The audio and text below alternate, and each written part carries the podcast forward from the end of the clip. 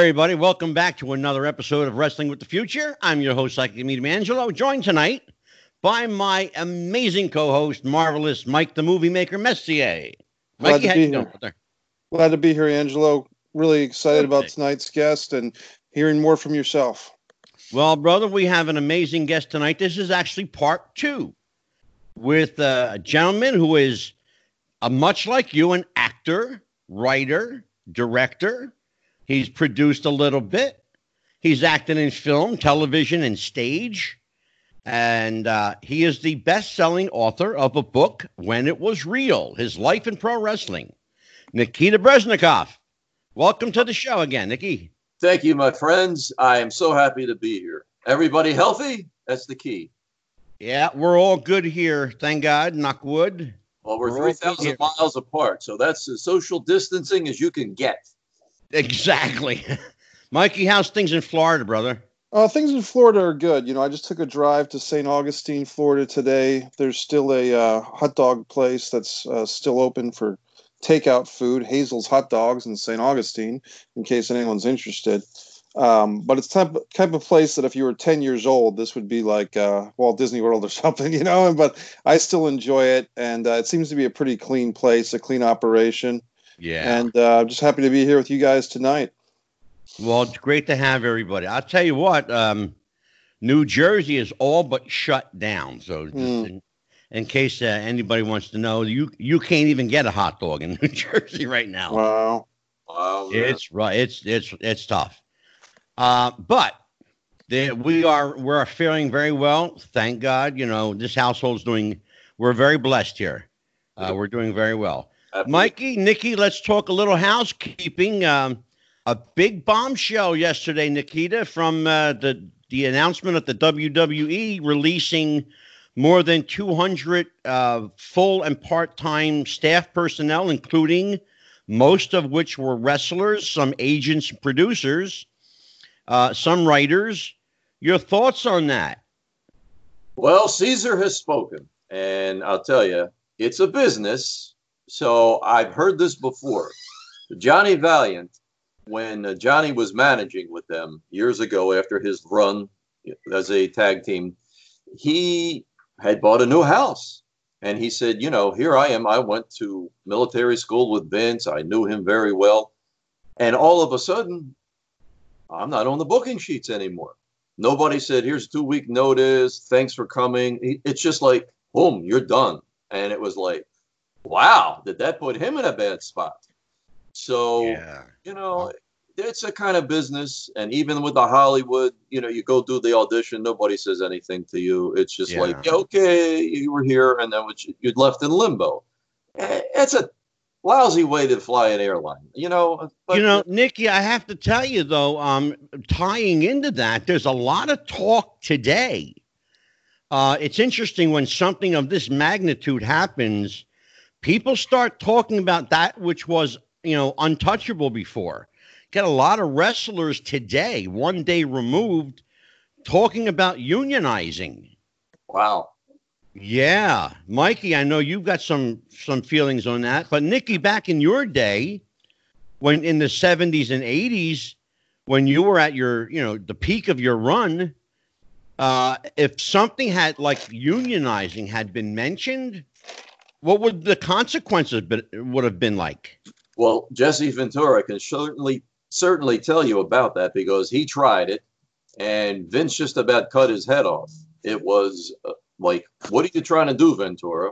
And it was like, "Hey, we deserve benefits. We deserve all, you know, the medical retirement." It's like, "No way, private contractor, hit the road, Jack." And you know what it's all about—the buck. Oh, money sure, it's all about money. Mikey, I'm, I'm tie think- into that, Mike. exactly what Nikita said because I think Jesse Ventura tells a story that it was before WrestleMania 2, uh, New York, Chicago, and LA, that Jesse raised the idea of a union to all the wrestlers. Say, hey guys, we got Vince right where we want him. We have to unionize now or we'll never get to do it. And according to Ventura, years later, when he sued the WWE uh, for videotape royalties, they put Hulk Hogan on the stand. And uh, according to Ventura, I'm sorry, according to Ventura, Vince McMahon was on the stand, and McMahon said that Hulk Hogan told Vince McMahon Jr. that Jesse Ventura was trying to unionize the boys. So, uh, that being said, Ventura has had a grudge against Hulk Hogan for over 20 years now, I guess, because of that situation. Yeah. Yeah, I, I heard that was kind of the story I heard that Hulk put the kibosh on it. Uh, and uh, and they never discussed it again uh, to this day. Because Uh, well, Hulk- up until this day, this very day, in fact. Again, one day removed from more than 200 people, wrestlers, writers, producers, and agents being, you know, furloughed and or given their release outright Now he from had this- WWE. he had the same problem back around 96 after a lot of the talent was going to WCW. Chief, Strongbow, Kowalski, a lot of the George Steele, a lot of the agents got the heave ho, you know, and then a lot of other people. Yeah. And it was just like, wow, nobody expected that. And it's like, hey, got to trim the fat. That's it. Well, you know what, Nikki, let's talk about that because and that's a part of uh, WWE history a lot of people forget. You and I might remember that because uh, strictly because of our age and having been around, but a lot of the, the top brass, you know, guys that ran the back, basically him, Chief Jay Strongbow, uh, uh, one of the stalwarts. He was with that company for 30 years oh, yeah, easily. uh, or better, and just one day, goodbye, Chief. yep. You know, and That's how it was gone. done. Hey, yeah. Hey, gone later this afternoon. That's it. Boom. And it's funny how competition will bring out the best and worst in people. You know, rather, you know, we've heard about Vince McMahon's competitive spirit, his his competitive nature, but it doesn't seem like he really likes to compete. He'd much rather control. It seems to me. And you know never- why? It, go ahead, Mikey. Go ahead. I just never heard it phrased that way before, and what a what I think he just nailed upon it, Angelo. Go ahead, Nikita. I just never heard that term before. That was great. It's a lot like because I've dealt with domestic violence through the years when I was in the police department.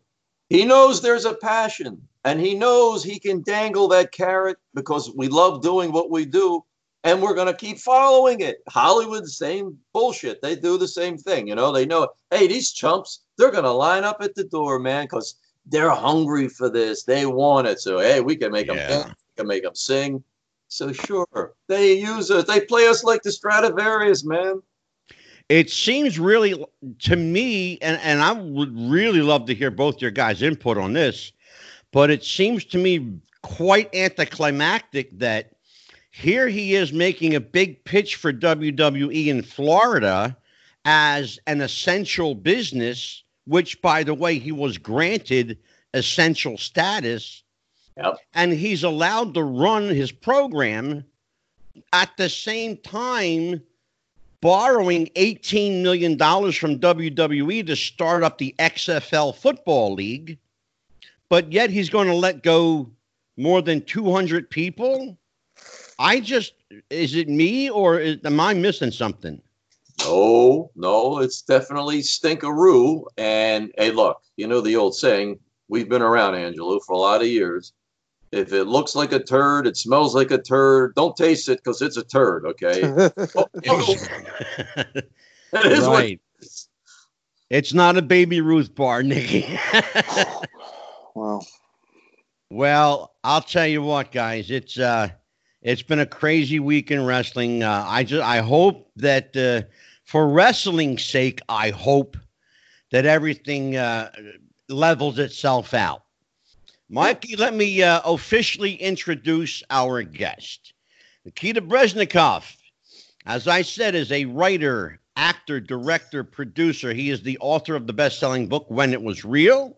his life in pro wrestling. He is a member of the Screen Actors Guild and the American Federation of Television and Radio Artists. He is also a member of another esteemed organization, one I'm very proud of, the Cauliflower Alley Club. Yes. He has starred in more than a dozen to 15, 20 films, Nikki. Yeah. Oh, yeah. Without a doubt. Uh, Insight, which is uh, just completed, Necroland, Highlander Dark Places, Vlad Dracul 2, The Wrestler, The Captain's Fairy, the film that made you. I call it the film that made you. I might be wrong, but I I think it made you. Brush with Danger. Yeah, you are. I love that. Correct. Yes. It, yeah, it's a good movie. Really yes. good movie. Tears of the Fallen, Zero Point, Two Horses, Fifth Clover. The list goes on and on. You don't know me. Uh, Avis Oswald, Private Eye, Half-Ass People. The details. I, I love it. Some and, of them uh, laugh because they are just hysterical. They were great, fun to work. I love. Yeah, so you've been you've been around, and not to mention the fact that during the 70s and 80s you were quite active with your run with the World Wrestling Federation. And then Nikki, Nikki, at the time, was it still called the Worldwide Wrestling Federation? Well, one amendment. Now, I was still a kid in the 70s. I didn't start till the 90s, but I the book is about me as a fan and what that meant to us the Worldwide Wrestling Federation. And to go back in time, it actually started, it was 1963 when Lou Thesz beat Buddy Rogers in Toronto. Uh, okay. And Toots Vince Sr., and a guy named Fred Kohler from Chicago said, screw this, this guy's not going to draw. And they split. And that's when they went and developed the Worldwide Wrestling Federation. April 25th, they give Buddy Rogers the belt they decided at April 11th, April 25th. I don't know. Supposedly he had the heart attack, is what the story goes. Some say Bruno just beat him with the backbreaker, but for whatever, you know, then Bruno beats him in 48 seconds, boom, and yeah. runs the company. And without a doubt, he made the company. Yeah. So, you know, they kept that logo until it was around March of 79. They dropped the W. I, I'm sure they're sorry they did after all that bullshit with the World Wildlife Federation. Yeah. But yeah. That, maybe not because I don't think Vince wants to touch wrestling. Now he just wants to be sports entertainment. So maybe. Well, and you know what, Nikki, you got a point there. You know, you mentioned. I mean, I want to tie into a couple things you just mentioned because they are uh, very topical to this show and very recent to this show. I just had uh, your friend uh, Davey O'Hannon on and uh, J.J. Uh-huh. Dillon, and we did a retrospective uh, remembering Bruno, and we talked about that Buddy Rogers match in uh, in '63. Uh, 48 seconds. You're absolutely right. It was a 48 second match. And according to JJ, and he put the kibosh on the rumor, he said, in fact, it was a shoot that Bruno went in and was told by um, by uh, Toots Mondt, forget about the malarkey, just go in and win. And he could do it. And he could do it, and he did.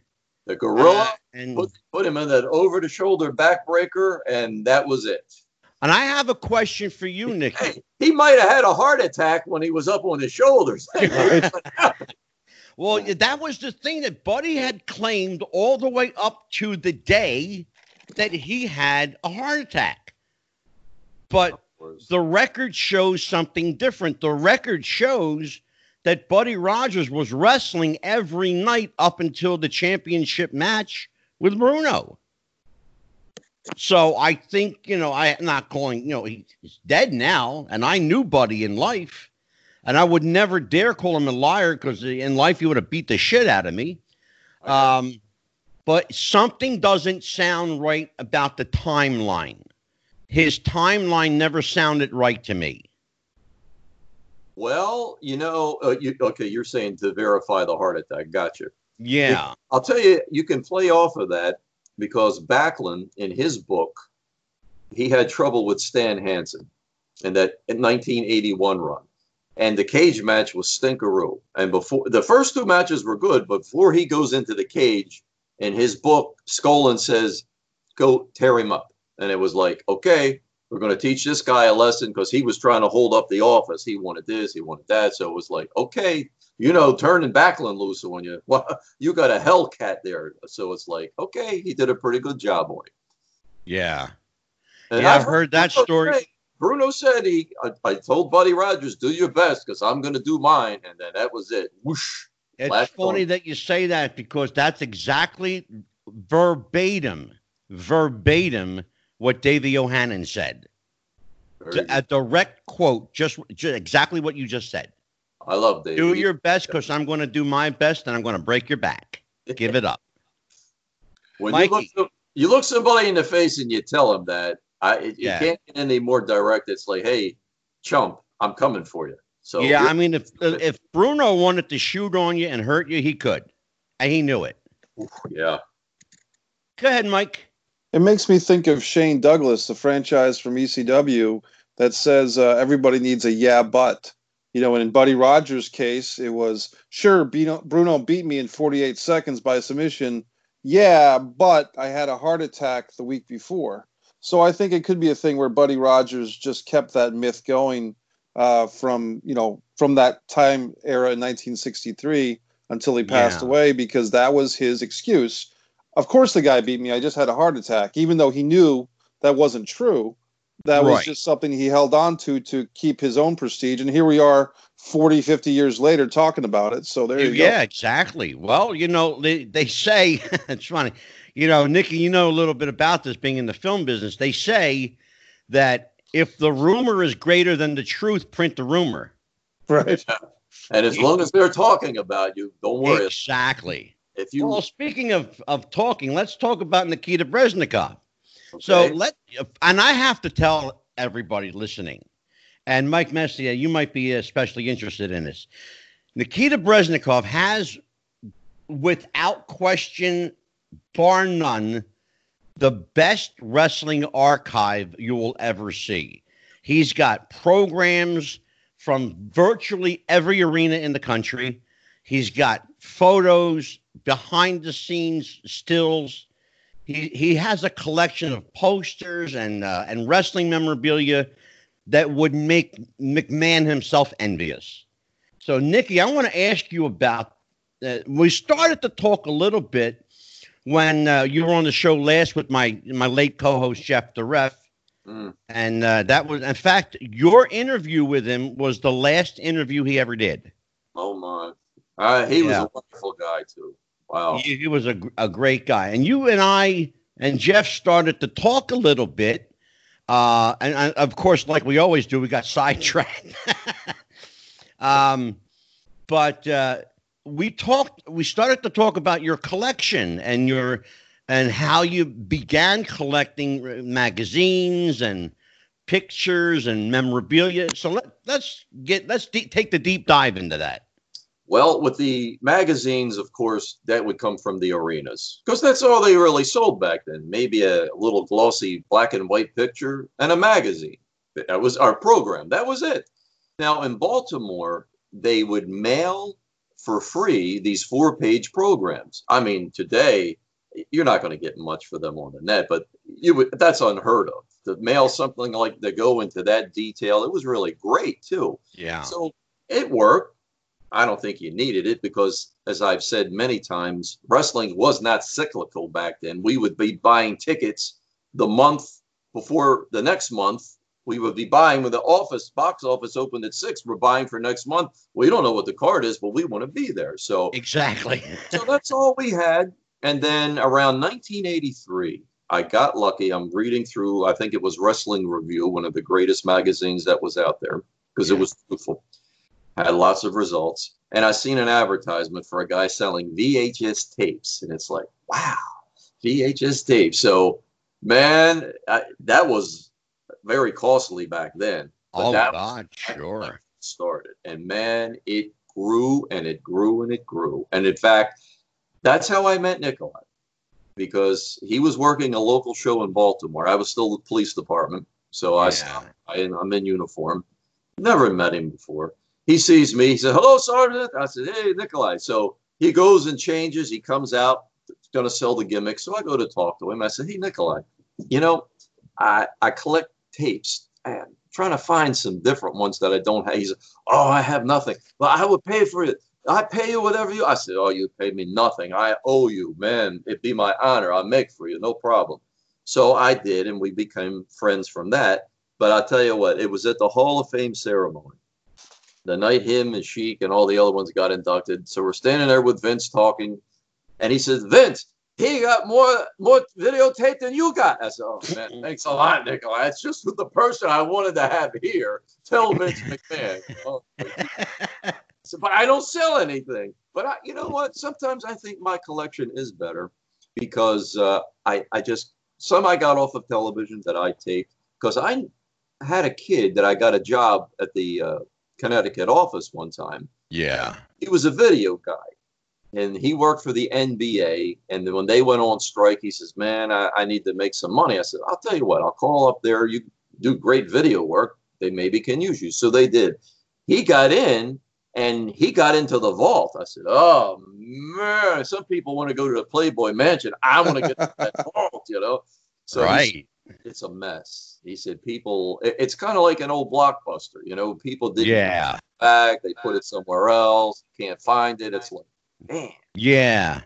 Well, you know, it's what one of the things that that uh, you and Jeff uh, got into talking about last time was the whole subculture of tape trading because because Jeff was a tape trader.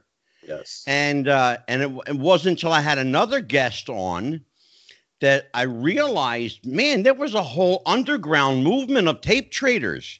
Oh, I don't know if I slept through it or I, I had, you know, because I'm older than those guys were anyway. But I thought to myself, I missed out on something big, and I really felt like I had been, you know, deprived of some wrestling history. it was uh, just a fantastic experience because it, in 1983 especially i was getting the tapes as they were hap- you know like maybe a couple of weeks later a guy would tape philadelphia and madison square garden and i'm going to the live shows in baltimore and washington at the capitol center it's like man that was one of the greatest times of my life i couldn't it's like i'm watching the video feeds and then i'm going to the live shows i i had all the angles covered it was beautiful Yeah. Now I got to tell you, Nick, and uh, you're from Baltimore. We should tell Yes. people. you oh yes now, Mike, our friend Mike Messier here spent a lot of time around D.C. and Baltimore at the Cap Center and at the uh, Baltimore Civic Center. Now, That's right. Mikey, when when you were coming up as a fan, were was the uh, tape trading movement still uh, a thing? And did you get involved in it? And how did you come into the world of wrestling? Because you and I have talked a little bit about it, but we never really took the deep dive. Well, I was pretty young, uh, maybe an embryo, but I was telling Nikita earlier today on Facebook that I think we actually went to the same card. My very first card was in October of 1982, and Nikita knew the exact date. The headline match, Angelo, was a Texas death match. The eighth wonder of the world, Andre the Giant, versus the dreaded Texan Blackjack Mulligan. There was a world Oh, wow. there was a world heavyweight title match between uh, the champion, defending champion Bob Backlund, using a hammerlock for about 30 minutes on the challenger Playboy Buddy Rose. There was Buddy actually, Rose. Wow. Buddy- Buddy Rose was in the world title match. time. and uh, the first match I can remember, although I don't think it was the first match of the card, the first match I remember, uh, SD Jones, Special Delivery Jones, actually won a match. I want to say over Baron Mikel Scicluna or someone of that ilk. And they actually did a, a racist referee gimmick in the very first live match I can remember, which in Really? la- Uh, a race the, the referee was clearly racist against SD Jones and insisted on checking his trunk several times during the match. And even after SD won with a headbutt, he insisted on checking SD's trunks for a foreign object. And they were just, trust me, they were playing up a racist ref ref, a racist ref gimmick right there in the Capitol Center. And I was And very Nick, young. You know about this. They, yeah, he's correct because they did it a couple of times in Philadelphia with him as well. And then SD would be like, you, you know, indicate you gave him fast count. Me, you go like this, and it was like Dusty Feldbaum the whole time. They played along with it. And it Oh was- my God, they could never do that. These. Oh my God, are you kidding me? The Oh. backlash today, and it's funny how certain things, and we we look at ourselves as we've progressed, right?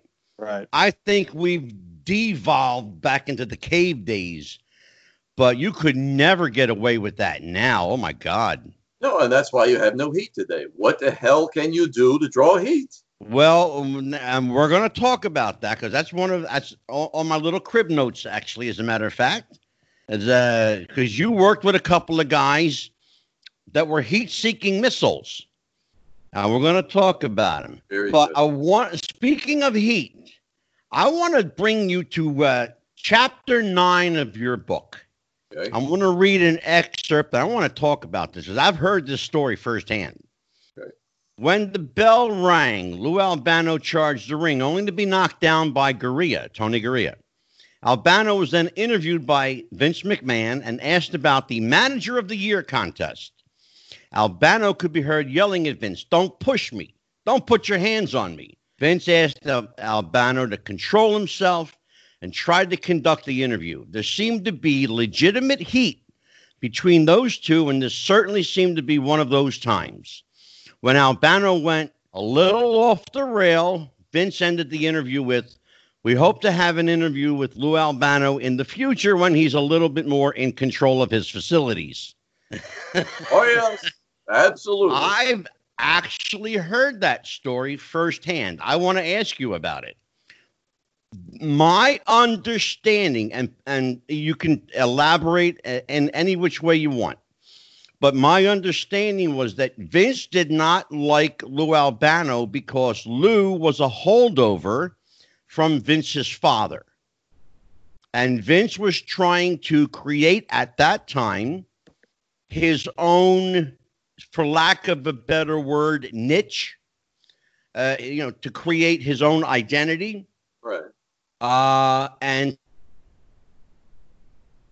to may conceivably have had at the time. But my understanding is that that heat with Vince McMahon and Lou Albano continued well into the 2000s Yes. and uh, up to the day uh, Albano passed away. Uh, For whatever reason, uh, Lou Albano and Vince Jr., and I don't know the reason, uh, but they had heat with each other.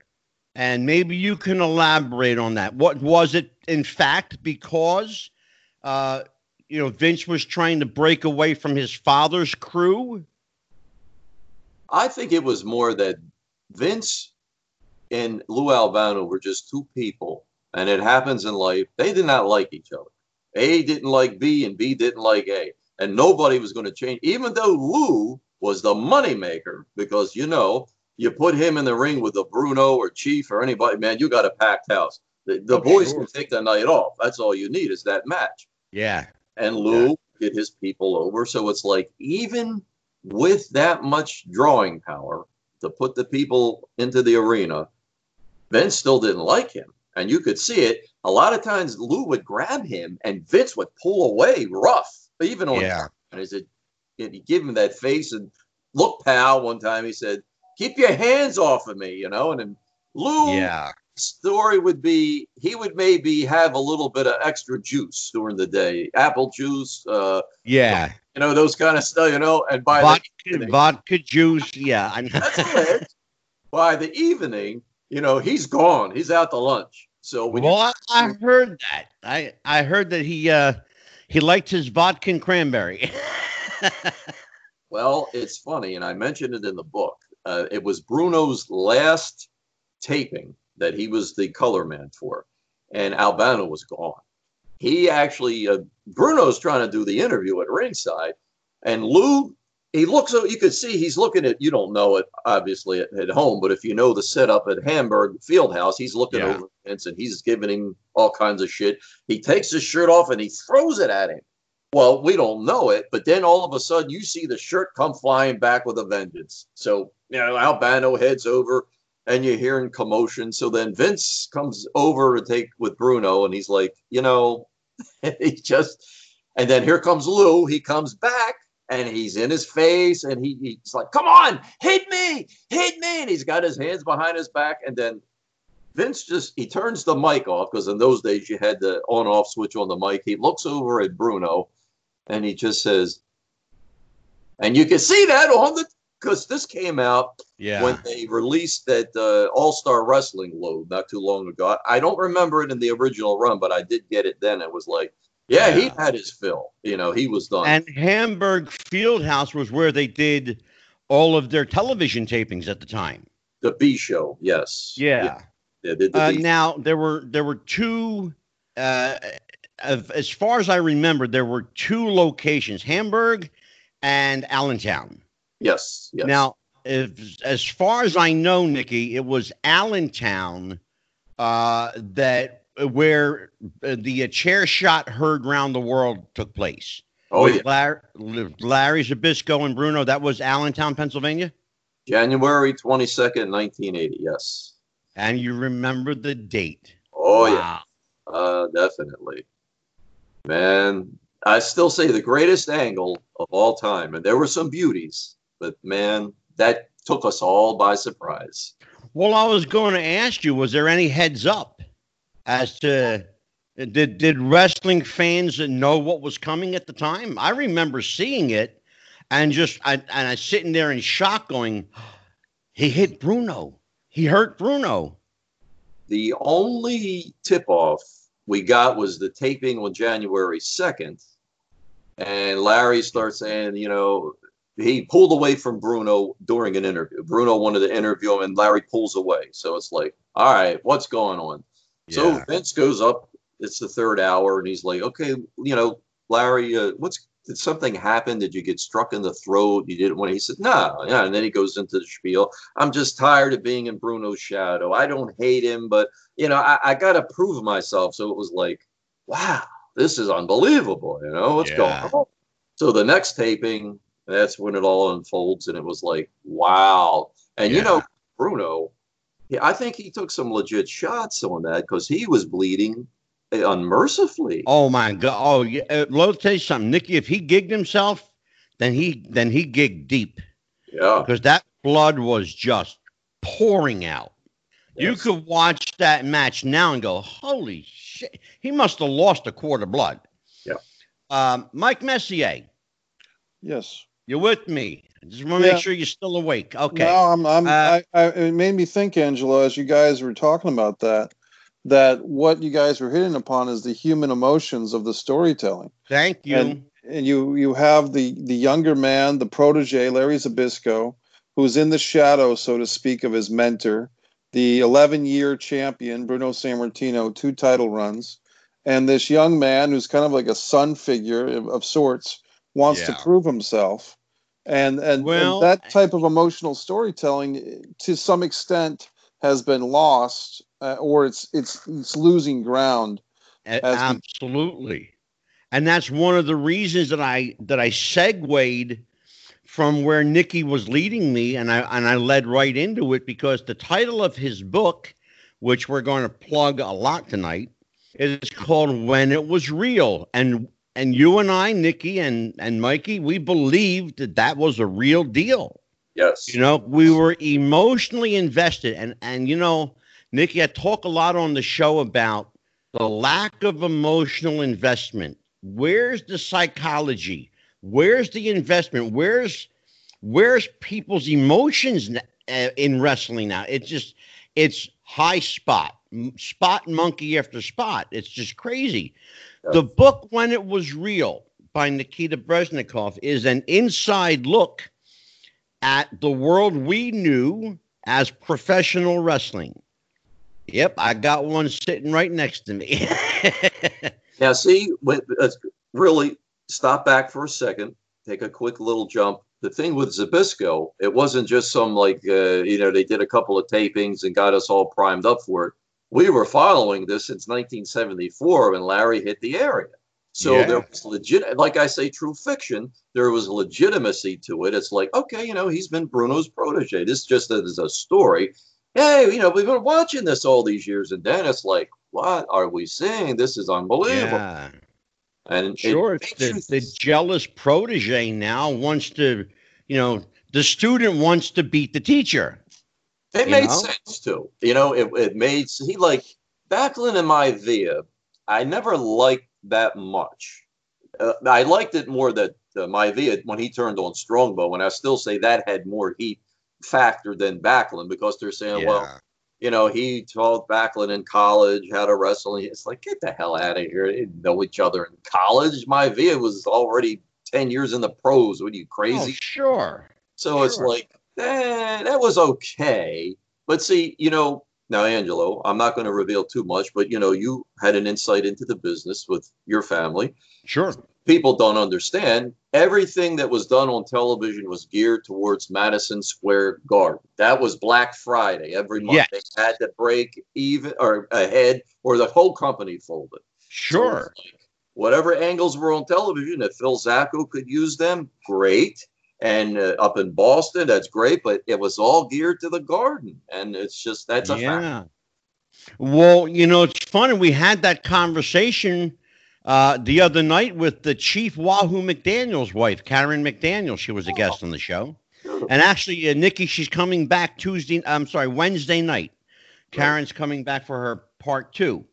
But the one thing that she said was that Wahoo Wahoo McDaniel looked at her and said, television is going to kill this business and it's going to hurt the guys. And she said, Well, what do you mean? Wouldn't you don't you want to be seen by more people? She, he said, Yeah, but the problem is it's going to kill the arenas, and that's where we make our money. Mm-hmm. And that's exactly what you and I are talking about now that there's no house business, there's no arena business. You can't go and get a program now. Mm-mm. You, it, if you'd be lucky if they even had programs at, at so-called house shows. Uh, Mikey, when you went to the Baltimore Civic Center, Yes. or you would go to the Cap Center, Yep. and you bought your programs, did you did you look at those as like a, your souvenir for the night? Did that was that your your memory tre- your treasure trove, your memory bank This is how night? far you, how far my memory goes, Angelo. I remember at the Cap Center, especially, they had a black and white program for two bucks and a color program for three bucks. So the big mystery was which one were you going to buy, the two buck one or the three buck one? And that there was another little obscure thing. well, I know Nikita's got a lot of the color ones. Well, they were they were both so Nick good. They were spent some money. they, you know, I think I think I, I feel bad that we haven't mentioned, and maybe Nikita has some personal experiences.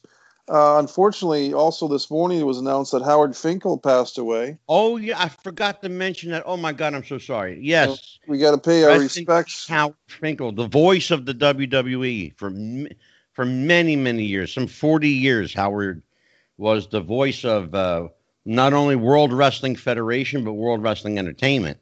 Yes. Uh, sadly, uh, at uh, age sixty nine, we lost Howard Finkel today. Um, but but tying into that, um, that was that was your memory for the night. You could look back on your program and go, "Oh, I remember this is what happened during this match." Or Right. you could go down the program and see, you know, where Bruno wrestled or where Andre was on the card or something like that. And they had and an actual. all but gone. But They had the know, actual card, the white piece of paper that was the insert. That was like on a thicker stock, and I mean, you see these cards everywhere. Evan Ginsburg posts them. He has this Oh, collection, sure. and you would take your your pen Nikki, or your pencil and trust when I circle tell the you. winner. Mike, you gotta believe me when I tell you, Nikita's trumps Evans every day. and I love Evan. Evan's been on the show, and Evan will be will well actually is that he's coming back on the show in May, as a matter of fact. But uh, Evan will be back with us, and yeah, I'm gonna I'm gonna ask him about that. I'm gonna say, you know what? I know a guy, Evan, that's got more shit than you do. I guess if I could ask, if I could ask Nikita a question, you um, can ask him anything you want. Nikita, you, you and I chatted briefly on Facebook, and you you re, you made an allusion that you kind of lost some interest when Hulk Hogan became champion around 1984, January. I think it was 23rd or 24th of 84. right. Was it something about the supposed Rock and Wrestling connection, or the uh, WWE or WWF at the time taking over the territories, or trying to buy out, put other companies out of business, or getting away from guys like Bob Backlund who'd have a 30 minute match? What? Because we're seeing now that a lot of fans have left in the last two or three years. Uh, what about 1984 specifically Hulk Hogan turned you off for a while? Well, I actually addressed that in the book. January 23rd, 1984 is the day the music died. The format changed, and I do express that I'm not knocking Hogan, I'm not knocking anything or anybody, but things had to change. They did. I mean, our guys like Strongbow and people like that, they were getting older. The format, you know, that was being shot in Hamburg and Allentown was going to change. Now, what a lot of people kind of lose sight of. 1984 was also about the Sarge and the Iron Sheik, that hot feud, and Nikolai and the Iron Sheik as well as a tag team. So it wasn't just Hogan, but then it just became, and Nikolai used to say this best. He said, you know, uh, people feel sorry for the heels now because Hogan killed everybody. You, you don't have no good match. I said, that's absolutely correct. He's too damn big. You know, Bruno was uh, like 5'10, maybe 5'11. He, he was a gorilla. He was strong, yeah. but he uh, looked like the underdog. Backlund, he looked like a skinny kid, even though he was powerful. Pedro was smaller. You know, Superstar was good sized guy. He was a giant of a heel, but not over giant like Hogan was. Right. So it's like Hogan, he had shit matches when it came to stud or oh, horrible. You know, it good night. We're going to sleep. That's it. And how the hell is he going to work with Greg Valentine? He's too damn big. Valentine can't do what he used and to. And that's the problem. You know, Nikki, if you've seen one Hulk match, you've seen every Hulk match. Well, there you go. That's exactly. You know, yep. run the rope, hit the leg drop, roll over one, two, three. It's the same. It's the same match. You know, this, you start. You know, pump up the crowd, Hulk it up, Hulk it up, hit the ropes, leg drop, roll over, pin one, two, three. That's that's it. That's every Hulk Hogan match. But it was sure good to get the merchandise out there. Well, see, the problem I had with Hogan back in the day, uh, for not only for the '84 run, but if you want to go earlier than that, when Fred Blassie introduced him, right. was that you saw something then that you hadn't seen up until recently, which was the company shoving a particular wrestler down your throat. Mm. They did that with Hulk. They, you know, they knew what they had. They knew that they had a, a cash ATM machine. Uh, you know, he was clearly money. Uh, more as a he, uh, more as a baby face, quite frankly. You know, they sold tons of belts, ice cream bars, uh, you know, Hulkamania vitamins, you name it. They had his picture on everything. All right. And then that kind of went away a little bit, and they took a, another change in direction. You know, changed up his character a little bit, but they still shoved him every time they could get, shoved him down your throat.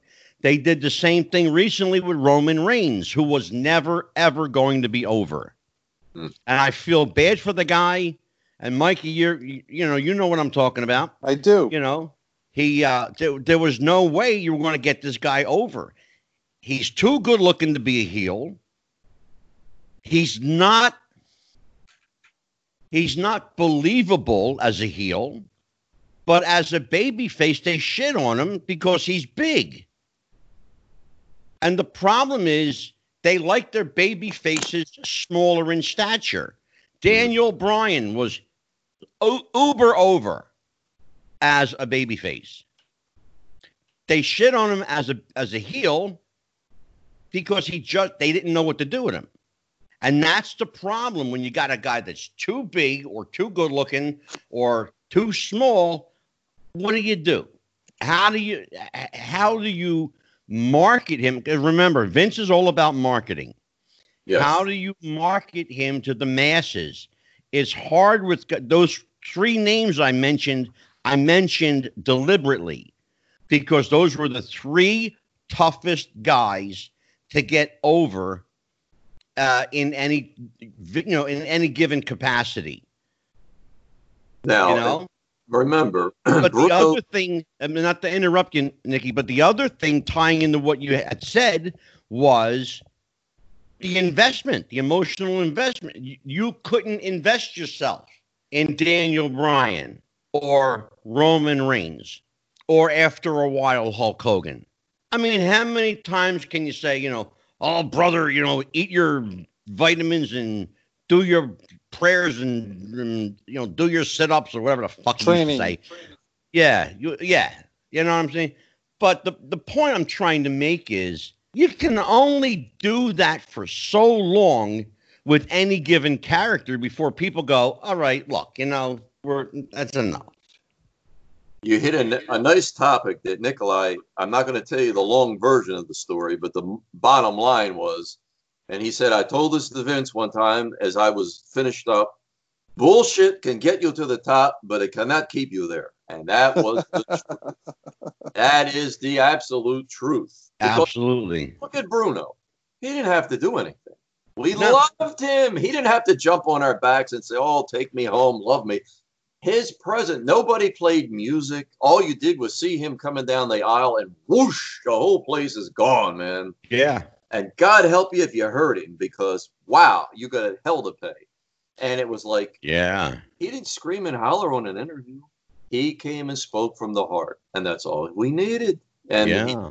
he need to do any kind of vaudeville nonsense or anything like that. He was who he was, and we all loved him for it. You know, and it's it's funny that you mentioned that because uh, you know the match that he had with Ivan Koloff, where you know he dropped the strap to Koloff, they said you could have heard a pin drop. In fact, Bruno tells the story that he thought something wrong was wrong with his hearing because there was no noise in the arena. Yeah. And then when Arnold Skaaland leaned down to say, "Are you okay?" he could hear him as clear as as day. Yeah. He didn't realize walking back to the dressing room the effect that he had on people. Mikey, you wanted to say something. Nikita, I read in uh, online interview with you about your book that in your book you discuss that different parts of the same territory, East Coast, Northeast, WWF or WWF, would have different types of main events. Madison Square Garden would have like the Bruno versus the top contender of the day. But if you went to Baltimore, you might see an African American wrestler like Bobo Brazil featured in the main event. And if you were in the Capitol Center, you might see a different type of main event.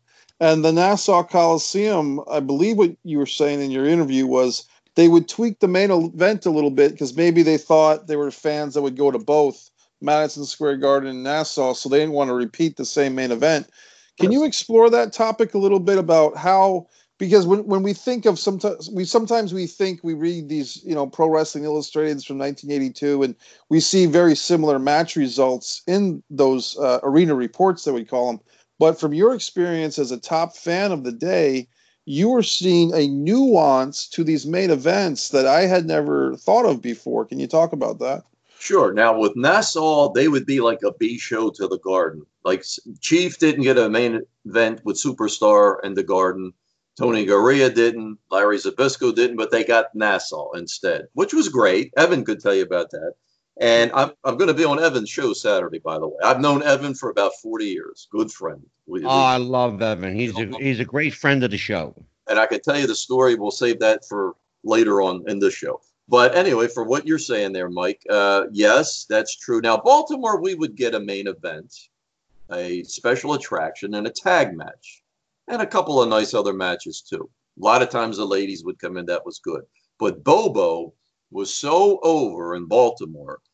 Now, in 1973, uh, Pedro was starting to lose steam. So that whole summer, Bobo Brazil was main eventing Baltimore against Blassie, Tanaka, people like that. And it was like, okay, I think maybe they were testing things. Let's see how this is going to play out. And Bobo's drawing, Pedro's not. So it's like, okay, it's not just here, it's all over. Now, if they had uh, Bobo Brazil and Bruno a couple of times, it's like, oh man, that's it. That's just solid gold. And in Yeah. Superstar Billy Graham's run, Bobo Brazil got the only title shot with him in Baltimore on July 16th, 1977. And let me tell you, it, it was magic. It, it was like, wow, the house was packed. We were just, Bobo's going to beat his ass. You know, this is going to happen tonight. And then Yeah. he got him in the corner, and it was like, ah, shit, he can't believe it. But we loved him. He was a just a a class act, somebody you could believe in, and Yeah. put a guy like uh, sometimes they didn't even have a title match. It would be like Bobo against Ernie Ladd one time in Baltimore. Oh, sure. It- well, he was United States champion, so let me correct that. So yeah, okay, so you had that Mm-hmm. title, but it wasn't always recognized throughout the territory. But it was like, okay, Bobo's defending the United States belt, but it was like, this is great, Bobo and Ernie Ladd, man, what a night. Sure. And oh I my love God. that too. He he was uh, just an incredible athlete. And think- it's interesting about Bobo Brazil because he was a, a big guy. He was a six foot, six six, six foot seven. But it's funny how a guy that big against somebody like superstar Billy Graham is the underdog. Here he's playing the underdog, you know, going in as kind of like uh, almost like the um, the the novice in in so many ways, you know. But a guy like Superstar, who you knew was, you know, ripped to shreds, you know, who had you know legit like twenty five inch arms. uh, He you know he was like six two maybe six three, you know, shorter than Bobo, but yet Bobo's the underdog against a guy like that, and you just wanted to see Bobo give Superstar his comeuppance just one time, Yes, you know. Yes, And then, of course, you know, you mentioned Baltimore, you know, Civic Center, because that's the place where uh, I, heard people say Superstar stole the title from Bruno, right. you know, with his feet high up on the rope. And he, and I talked to Billy about that. And he said, Brother, I had to put my feet up there because everybody needed to see I was cheating to win. Uh, you want to hear? and I've I've known superstar Billy Graham for about 25 years, and I love Billy, and he's he deserves better than what he's got right now. He's he's not in really good shape. I know. But uh, I'll tell you the Mikey- story. yeah, There's a there's a story too that April 30th, 1977 match. Why oh, let's go there. Sure, go ahead, Nikki. It's it's in the book. Now in Madison Square Garden, uh, Bruiser Brody had done it with Bruno. He'd hitting with the feet on the ropes. You know, they raise his hand, and then the judges at ringside said, "No, no, no, no, no, no, no. The referee missed it. This doesn't count. We're going to have to have a rematch." So they okay. So Brody didn't win the belt, but Baltimore. Once a decision is rendered by an official of the state athletic commission, it's final. You can't even Yes. reverse it in court. So they killed, like Dominic DeNucci used to say, they killed one bird with two stones. They they Yeah. got uh, the title change, and you know Bruno could keep his he looked his self worth. He got cheated to win. Superstar did, and then hey, belt can change hands in Baltimore. So that gave everybody hope in all the other cities. It's not just Madison Square Garden. So it's like, wow, that's a perfect scenario. Everybody wins. Oh, absolutely. You know, you mentioned Bruiser Brody there. Uh, just as a side note, Nikki, we just had Bruiser's wife on the show. Very good. Yeah, Barbara Goodish was did two hours with us. She's actually coming back, and uh, but and it surprised me, and I'm going to talk about this. It surprised me that Brody's run in WWF didn't last as as long as it should have. I thought he could have got another two or three years. Why do you think they cut his run short? Well, uh, timing is number one. Patera was getting ready to come in, and he was going to have a pretty good run. Bruno was just coming back from the injury, so that was tough. It, it was a push for him. It really, it was a tough situation. Yeah, I mean, who, what mortal among us could have come back from that kind of injury and carried the way he did? Because you could see, like, Bruno gets thrown into the corner after that neck breaking with that injury, and it's like, man, this has just got to go. All his teeth are got to be chattering with inside of him. It's too much. yeah. And it was like, I, I think with Hansen was there, you know, so they were still playing. So Brody was there at the wrong time. And then they were trying to get Nikolai his matches and then Stasiak's. They were overloaded at that point. Wrong place Yeah. at the wrong time. Nikki, you mentioned your friendship with uh, Nikolai Volkoff uh, actually began innocently enough over tape trading. How did you get involved with Nikolai, and what led you uh, into the business? Well, when I finally got the tapes made for him, and I didn't sell them. Anybody from WWE spying, I didn't sell it. Hey, hey, you know, we became friends from that. So of course the pestering starts. I said, Nikolai, I, am going to be a wrestler. He said, No, no, no, you have a good job, police department. Everybody get hurt. No, no, you you could be the manager. I said, ah, I don't want to be no stupid manager. I'm going to get in the ring. You know, he's like, No, no, no. We, listen, you know what's going on. We can make this work. So then we were doing a it was uh, the Czechoslovakian Slovak Festival. They called it Czech Slovak Festival. He and I were security that day. It was like old timers. We were just there to fulfill the insurance obligations. We're dancing with the old women, eating the food, have a good time. So we brainstormed that day how we were going to do this thing. We came up with the name. We come up with the, the whole gimmick, and it was like, hey, this works out pretty damn good. You know, I'm starting to like it especially since I'm standing on the outside watching everybody get their ass beat, and I just come in at the end and get a little slap here or there, and that's the end of it, you know. So yeah, wanted to throw me out of the ring. I said, I can't do it.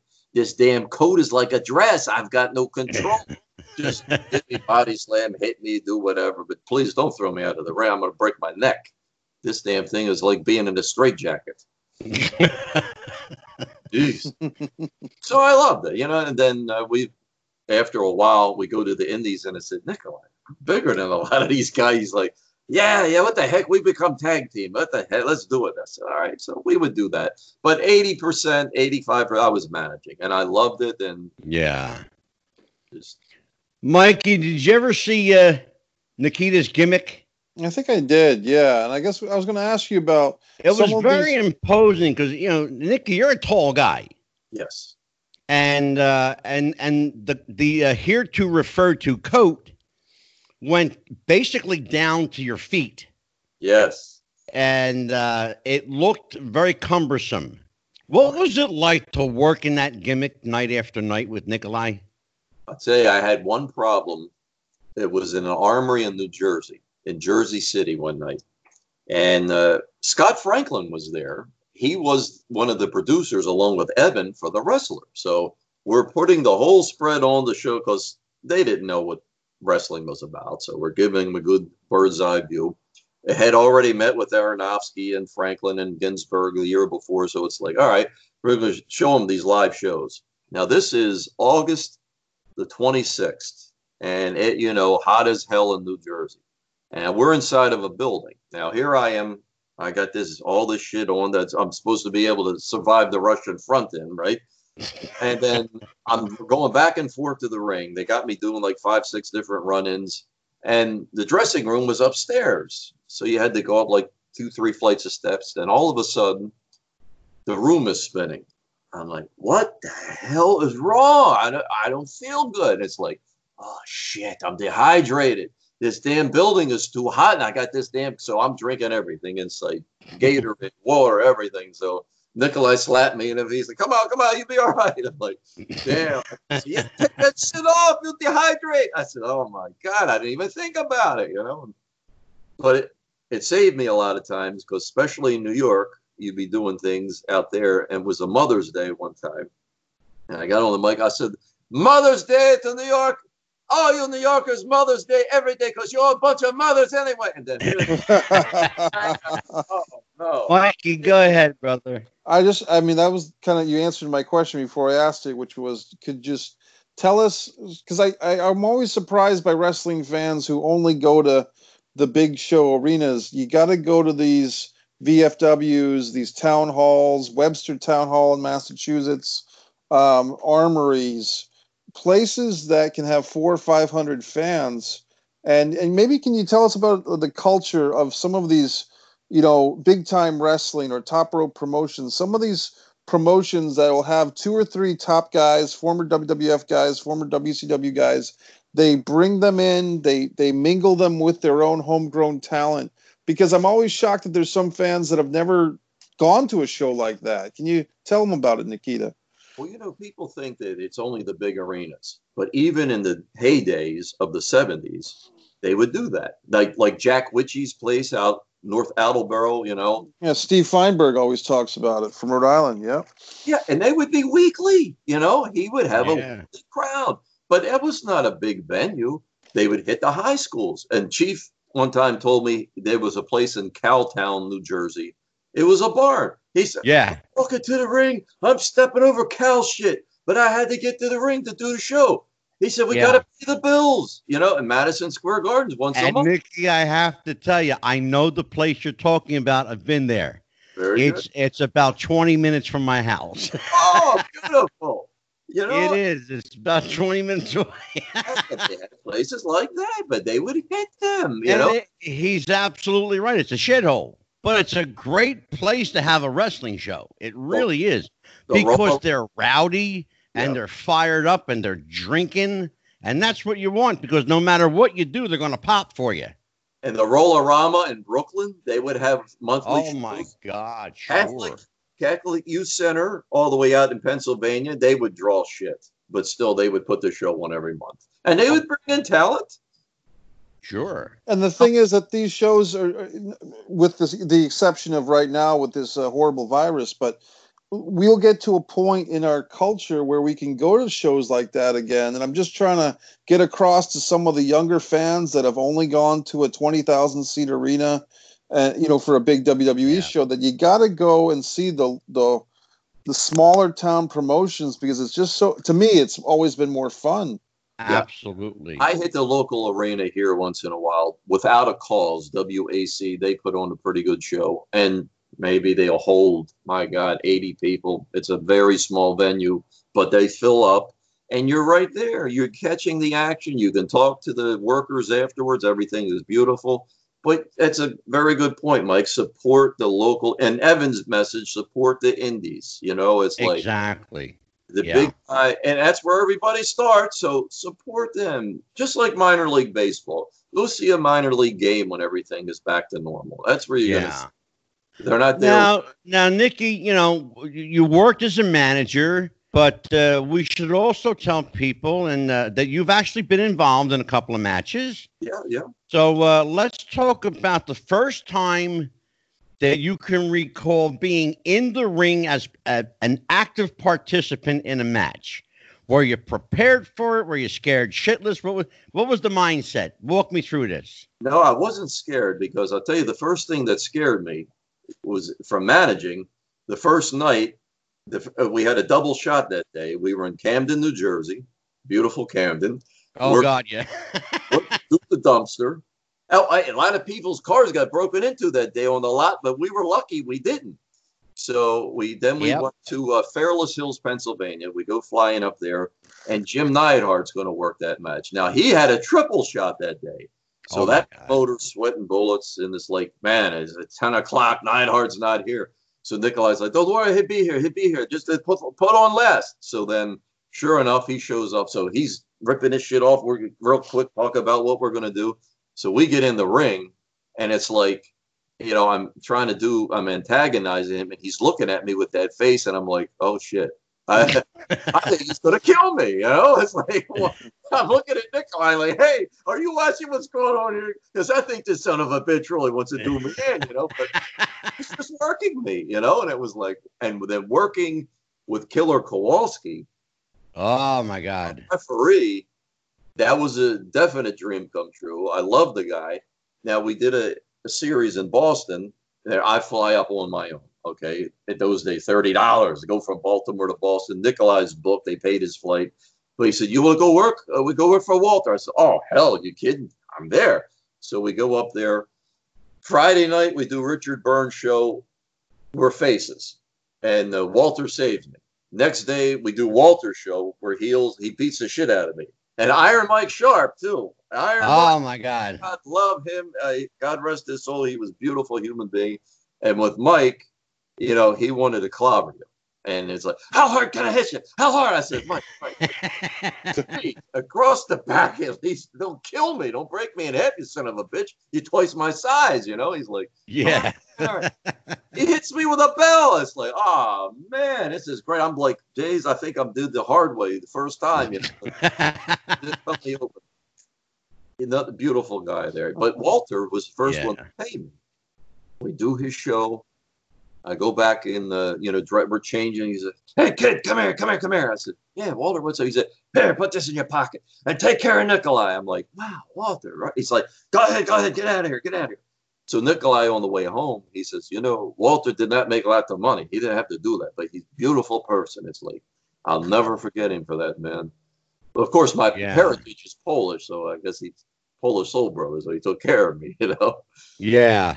Good guy. You know, Nick, we talked earlier on about heat. You know, uh, there's a, hardly a person in the business at some point or another that doesn't have uh, heat with somebody. So you and I've never talked about this because uh, you're, you know, be honest, you're a really easygoing guy. You're just kind of like, well, you know, whatever. Let's whatever you want to do. Have you ever had? Um, and shoot straight with me. Have you ever had like legit heat with somebody that you didn't know how to handle or? Fans, yes. Never. Oh, really? boys. boys were always great. You know. Okay. To me, I came from severely abused house. My father was a son of a bitch, alcoholic, beat the shit out of me, called me all kind of shit. Wrestling was my catharsis. It saved me. Yeah. So I get into the business. They were good to me again. Nobody said, "Well, tough shit. Go learn on your own, asshole." I don't care. Everybody was great because working with Nikolai, I'm in the main events with the top people, and nobody ever said, "What are you doing here?" They were like, "Okay, okay, well, you know, we'll get you through it. We'll do this. We'll do that." So it was beautiful. They were always good. But the fans who bought the gimmick, you know, now they want to kill you. I had one Green Beret one time and working at ringside, and he's like, you know, you son of a bitch, I'm gonna kill you. I'm gonna wait for you outside, and I'm gonna take care of you. I'm like, yeah, you know, kiss my ass, you phony son of a bitch. You, you bullshit soldier, because yeah, he's wearing his, you know. So I did too good. Sure enough, we're leaving. Really? And there he is. I said, Nikolai. Oh, he's waiting for you. He said, Green Beret. He's like, oh, shit. I see you later. I said, you bastard. So I said, hey, look, pal. I pull out my badge because I'm still with police department. I said, look, I'm one of you. It's all entertainment. He's like, oh, really? I believed every, you even talk different. I said, that's right. Really? He bought into it. Yeah. I said, brother, you should be proud of yourself. Well, I said, you know, you make me feel good because I did my job, but let's leave it at that. He said, oh, yeah, yeah, yeah. Oh, I didn't understand. That's fine. That's fine. It's like, good for you, too. You defend the country. You know, before 9 11, we would do more for patriotism in 15 minutes than any bullshit politician could dream up. And, and oh, my God, for. sure. Because people would do USA, had the flag, scream and holler. It's like, yeah. yeah.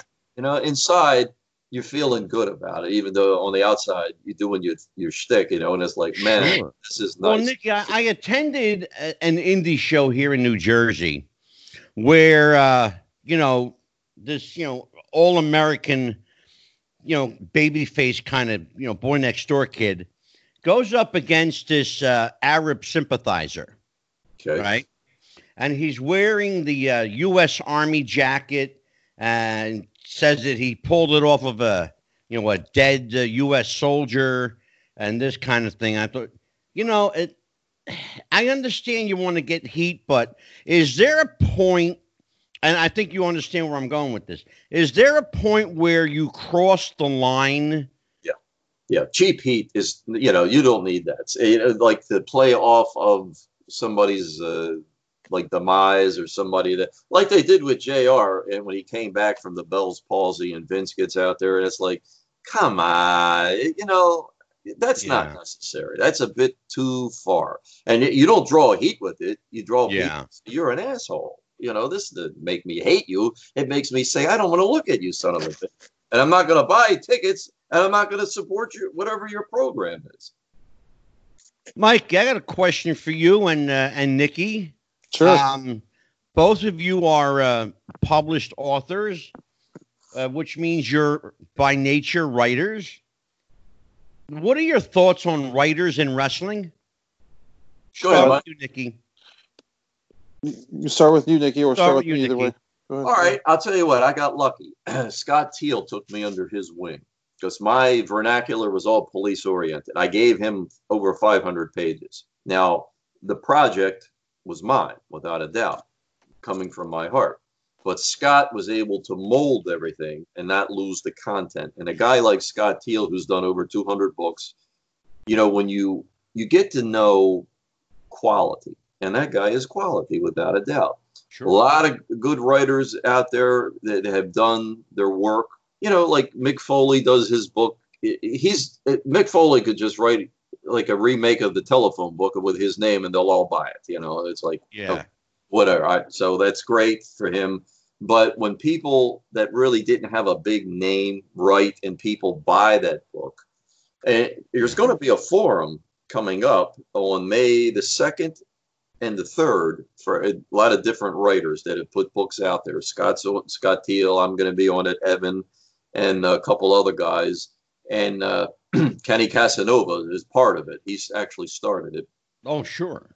And it, you, you should support this project because, and these all of these projects because people are writing from the heart and we get it and we get what you get and it's kind of like we're connecting on this level now so uh, when you pick up something where somebody's just trying to sell you whatever to make a million dollars because scott teal told me going in he said we're not going to make a lot of money and if you want to make a lot of money you got the wrong guy I do this for the passion. So I said, Oh, yeah. Scott, that sounds good. That, that's exact. I want to give back just like I described. They were there for me and they still are. So I'm giving back. So that's great. Yeah. Mikey. Well, I guess I interpreted the question differently. I, I thought you were asking more about like the WWE creative writing team when you, you can you can tie that in. Absolutely. Of course. I guess i guess for me when i think about writers you know and, and look vince russo and i are, are quite friendly and, and i dare say friends but I, I do feel that one thing that vince russo might have pushed a little bit too for, far for my personal taste as a wrestling fan is that somehow writers have become characters on camera and if you look at WCW in 99 and 2000 and 2001, uh, Vince Russo and Ed Ferrara, and Ed Ferrara making fun of Jim Ross with the Oklahoma horrible character with yeah. the facial paralysis. If you're, it's like you're breaking the fourth wall, you're getting too meta uh, to make people want to watch this stuff because when you start in the WWE about a year ago released a video of their creative writing team on YouTube and everybody hated the writers because the writers were saying I never watched WWE before I worked here. And that just didn't make wrestling fans like myself and yeah. I've had a job interview for the WWE creative writing team back in 2007 well so isn't that in its uh, in its of itself uh, problematic you would think well, you would think so, but apparently, like I said, I've I get very angry about it. The angry wrestling fan when Vince McMahon sh- shows sometimes that he, it feels like he's become ashamed of being in the wrestling business of which he makes his money. Well, and he when, is. Well, when he when he, he puts his he puts his uh, fortune from pro wrestling is how he's made his bread and butter and he uh, mislabels it as a sports entertainment and he takes that money and he puts it into this fledgling football league which has gone out of business twice now in, yeah. in 20 years and the world bodybuilding federation that he was going to make a star out of gary Strydom instead of bret hart or davey boy smith you get to a point with vince where you're like what's wrong with this guy he does something well, that's very you, good you, which is promote wrestling you you basically said what's wrong with it and something Nikita referred to earlier. He he is ashamed to be in the wrestling business. Yeah, Mikey, let me remind you on the last show, you said it yourself. Remember in the movie Beyond the Mat, we make movies, pal. Yeah, we make movies, pal. So he he I the WWE it, it, they did a really good job with WrestleMania, I believe, in providing entertainment for two nights. But the last week has been really bad for WWE. Uh, unfortunately, the Fink passed away. That's got nothing to do with, with anything that Vince did. But this whole thing with the money, firing all these people, yeah, uh, getting Florida to let them do shows, it's it's going to leave a mark, so to speak, uh, on everybody. Uh, so I do get riled up. Now you ask me about wrestling and writing. All I can say is I really wanted to be a part of that WWE creative writing team, and I wrote a storyline that was a nine month storyline by myself. I didn't have a team of writers sitting around. Of course, nobody's ever seen that storyline because I wasn't hired. But I know creatively I'm capable of writing better than what they've done for the last 20 years. So that's why, for me personally, it's upsetting to watch inferior wrestling on WWE because I know that I could write better than what they do. Mike, a high school kid could write better than what they do. Please. Yeah, but I, I could write better than a high school kid too. Yeah, I mean, if you take, I, I mean, being facetious, but I'm kind of being serious. If you take the average 17, 18 year old wrestling fan, fresh out of high school, give him a pen and paper and say, write me a storyline for three months involving these wrestlers. I'll bet you you'd have a compelling storyline for three months who knows? I mean, Angelo, you might be right. I mean, I've, I've seen other fans. It can't hurt. I mean, look at what you've got now. That that Nikki. I mean, look, go ahead, Nikita. Please look at what we got. I think the late, the last good storyline, and this was a comedy, was Stone Cold and Vince. You watch every week to see what bullshit Stone Cold would do to him. You laugh your ass off, but you wanted to see Vince get whatever. He dumped the cement in his vehicle and yeah, the beer truck. You wanted to see him get it. I don't think there's been anything in my mind since then, and I, am not a very close follower. But you look back into the days when it was real. You didn't have to give anybody a script. You gave them a finish, and that was exactly. it. Exactly. And it was like if you make see Nikolai had another saying. You make it too complicated, people can't follow it. So exactly. it's like, the Spiros Arion angle, he got stabbed over that. People believed it. Oh God, sure. I mean, it was like, wow. The he, and that was another one. You didn't see it coming, but then they started to bring it up. That story, I mean, you know, him and Chief, his first match, he lost because Kowalski puts the uh, the gimmick in his mask and going to headbutt him. Chief hits the ring and Arion's disqualified, and Arion's screaming and hollering, "Hey, cost me the first loss!" And so it's like, and they're a sure. team. And then from there, it just went to the point where they're wrestling the Valiants. Boom, they collide. Then Arion gets pissed, busts him with the chair. Bruno comes in, he rips Bruno's shirt. They all attack him. It's like, oh yeah. my god! I mean, you oh, need oh sure upon security to get him and Blassie in and out of the buildings. It's like I'm telling you, you can. Yeah, I, I actually until your fingers bleed, you ain't going to match that because we believed it and we cared. Well, Fred Blassie told me a story uh, when I met him at the, in fact, it was at the Cauliflower Alley Club reunion here in New Jersey in, in uh, 99. Told me a story about uh, how he came out to his car, which was on fire. they set his car on fire. Yeah. Yeah. Oh, Mikey, yeah. what was what? What's the? Oh, here, Mikey Again, is holding up. show a picture. this picture to Nikita because uh, I showed it the other day, but Nikita uh, wasn't on the show. Yeah, I don't know if that's in back focus. a little bit, Mikey. Pull it back a little bit. That's it. There you go. That's uh, Nikolai and Iron Sheik. It looks like Danny Davis is the ref. Uh, Pro- yeah. Providence, 1985. They were fighting Rotundo and Windham in a Texas tornado match. Beautiful. And yeah. And, uh, you know, I did get to meet Nikolai Volkoff uh, at the 2013 New England Pro Wrestling Hall of Fame. And Nikolai was really a gentleman. And uh, we had mentioned Larry Zbyszko earlier. I actually got to induct Larry Zbyszko into the New England Hall of Fame in 2010. And uh, Zbyszko and I have the same birthday of December 5th. Uh, but I, I, did want to send a shout out to Joe Bruin, who runs that Hall of Fame, because he had brought Howard Finkel in to be the guest MC of the Hall of Fame inductions several yeah. times, and then they had a surprise induction for Howard himself a couple of years ago. And uh, I don't know, Nikita, I did want to ask you about your acting career because we talked so much about your wrestling and your authorship.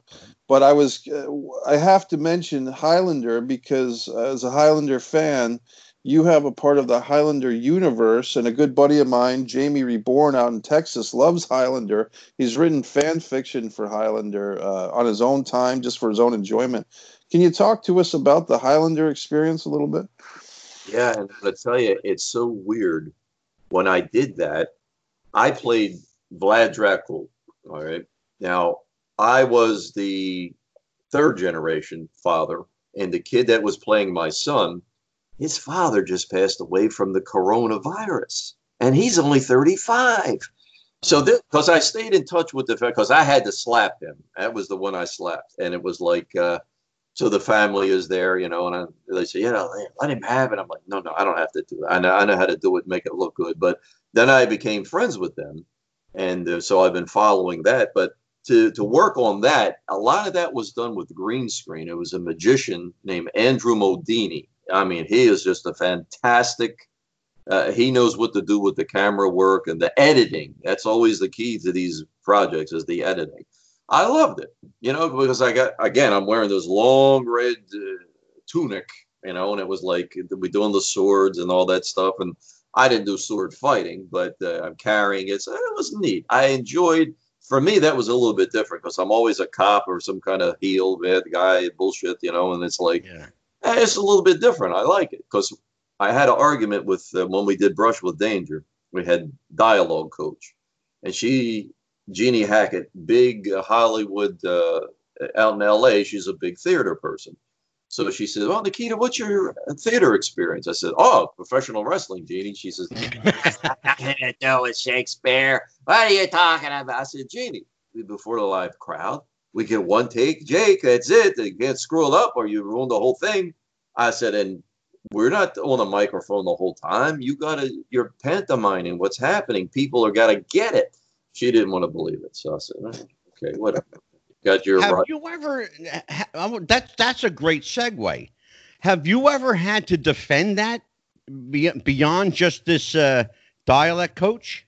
Oh, sure, sure. You know, all through when I was a fan, even you know, people didn't want to acknowledge it. But you'd see people at the arenas, Mike, like the Capitol Center in Baltimore. It's like, hey, that guy's, I know him from work, not police department. Back when I was in a, working for, a, I was a clerk for a bond company. It's like, there's so and so, she's here. It's like, wow, but you never hear them talk about it.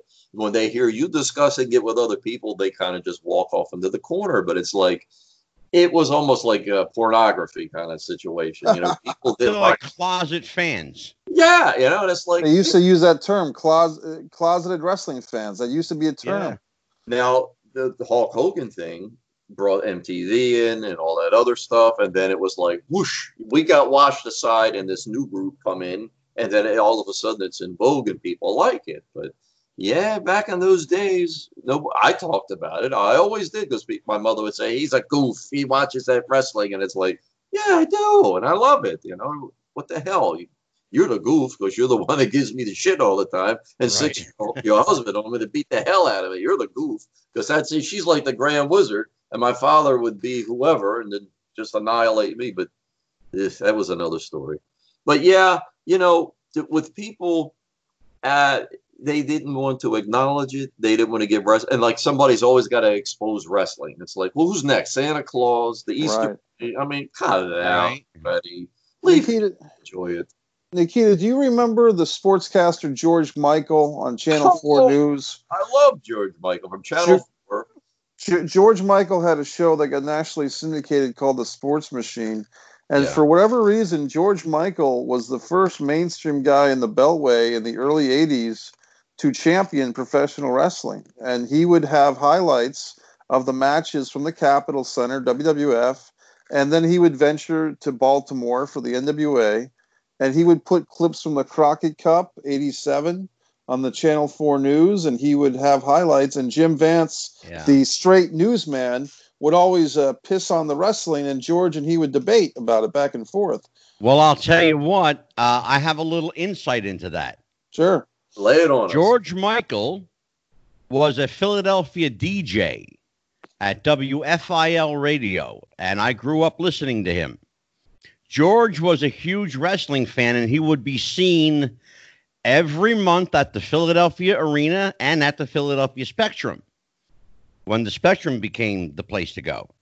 George was a huge wrestling fan. He loved it. He he would he was honored to be called a mark back in the time when nobody knew what the word mark meant except the insiders, which gave you some insight that he was, in fact, inside. Uh, and every opportunity he got, he championed the cause of wrestling. When uh, when George became a national figure with the uh, sports machine, it was just a natural fit for him because to him it was a sport. We I- I- considered it a sport. I do have a whole disc with a lot of his clips from what I was saving on VHS, and then I Mhm. put it onto a disc. But Jim Vance one night did have his own little. Uh, I, I guess the station was getting too much heat about it. So Jim Vance he had a, uh commentary, and he said, "Look, I got nothing against wrestling fans, but I, this just isn't my thing, and I'm not going to back off on it. I'm not going to support it- it's this, it's that. And it's like, okay, we get it. Now, Jim Vance was a cool guy in his own right. Mhm. But now, George Michael did, on it was my son's birthday, if you can believe it, the night he was, not his birthday, the day he was born, August the 15th of 1980, I went to the Capitol Center. uh, George was the guest ring announcer. And it was funny because uh, Backlund lost to George Steele. It was 81, night, night 80, 81. So he loses by disqualification because Steele's using the gimmick to threat the match, and Backlund gets it. And of course, he's caught. I mean, that's just automatic burn the house down. Yeah. So George, I don't know why he said this, but he gets the microphone. He says, "Ladies and gentlemen, let's let Bob Backlund know how you feel about him. He's had a rough night. Come on, let's go." To-. And Backlund looked at him. He was talking to Skull, and he draws his fist back, and he's gonna nail him. He's like, "Look at this son of a bitch!" You know, get the hell out here, right? So that wasn't good because the following Monday, George says, Fans, I'm done with Bob Backlund. Bob Backlund fans, don't call me. I don't want to hear it. And shows the clip, and then Jim Vance is like, ah, I know why you're saying that now. Wow. So then they had Bob do an apology during the promos. He just, well, you know, lost control. That's just funny. match, and you know, I didn't mean that. I apologize. And then George Michael was happy again. Then he's putting Backlund over. So that was- That's great. but well, he- I'll tell you what, it's been a it's been a great show tonight. I really enjoyed it. Nikki, you've got a tre- treasure to check out the book when it was my life in wrestling by Nikita Breznikov, please, yes. uh, co-authored by Scott Teal. Uh, you know, we really got to work on getting Scott on the show. I I got to find a way to get him on the show. I would love to talk to that guy. I really I'll would. into him. He would love it. I appreciate if you can. I'll tell you what, Nick. If you can work on that for me, that'd be great. I will. I appreciate it. Mike, you have anything to promote, plug, uh, social Well- media, movies? What do you got? you know, Mikey Messier, Angry Wrestling Fan on YouTube. I gave my Howard Finkel tribute today. I had my thoughts on um, the WWE releases video last night. MikeMessier.com uh, has just released The Impeccable, my 23 uh, minute short film that's won three awards so far, including the Best Supporting Actress for my friend Nakia Zakarian, the beautiful pageant winner from Europe. Uh, so people can check out MikeMessier.com and just dig around in there. And, and the T-shirt, uh, when Amazon merch will allow me to start selling these T-shirts again, uh, you know, there's going to be several Mike Messier T-shirts on Amazon available for all the Mike Messier fans out there. And let me read that shirt. Hard work beats talent when talent doesn't work hard. That's I right. that. That's And like Life Lessons with Mikey Messier, uh, distributed by Wrestling with the Future, is picking up a lot of attention. So I appreciate that, Yes, is. People are getting into it. Yep, and I I should say that uh, Vince Russo and I don't have much in common except Mike Messier. We share him both. We share Well- him both. We're going to have to work on getting Vince on the show. We do. Vince Vince talks so much on his own Realm Network that I think sometimes. Oh, my God, I know. But but he did have a nice tribute to the Fink today, and uh, you know, for all these WWE talents that have been furloughed or lost their positions, uh, let's keep it in perspective. These are all, for the most part, young, athletic people. They'll all get on their feet. But for someone like the Fink that we lost um, a little more, you know, permanently, we got to put our feelers out to his family. Yeah, that was a He loss. was one of the greatest wrestling fans of all time, without a doubt. Oh my God, sure.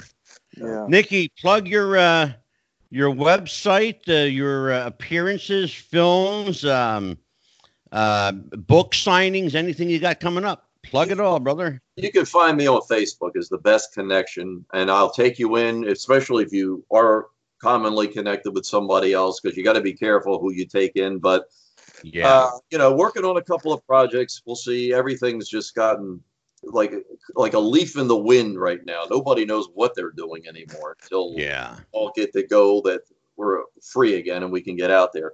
But don't forget when it was real people. If you can, Great book, When It Was Real My Life in Wrestling by Nikita Breznikov. And also, if you want a really good introduction to Nikita Breznikov as an actor, you got to check out Brush with Danger.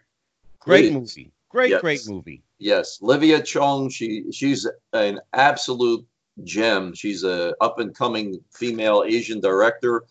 Does her own acting too. She's good, but I think she's going to stick more with the directing.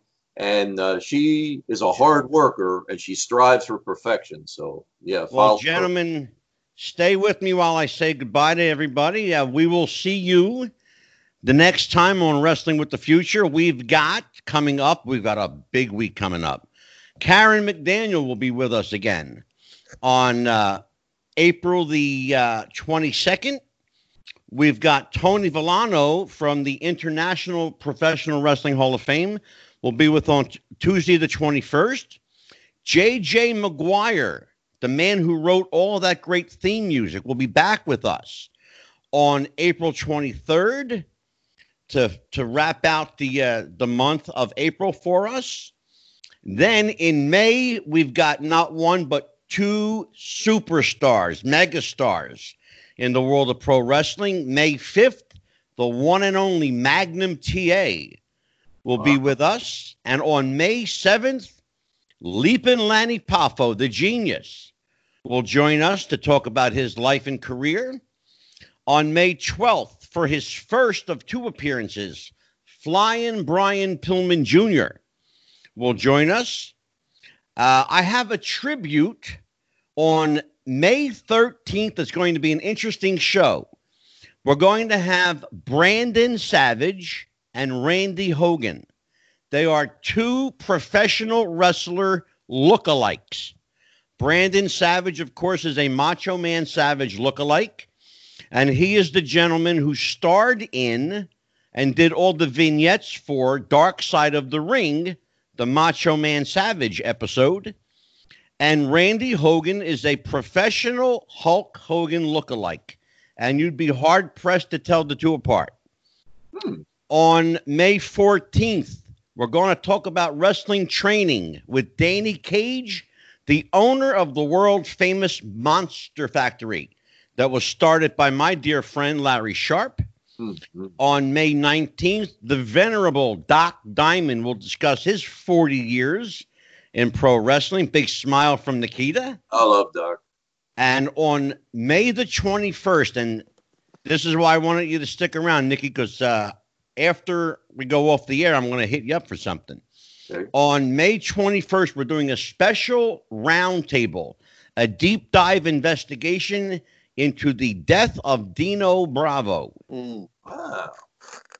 And filling out the month of May, Flying Brian Jr. for his second of two appearances. And that's a very bold month. That's a busy, busy month.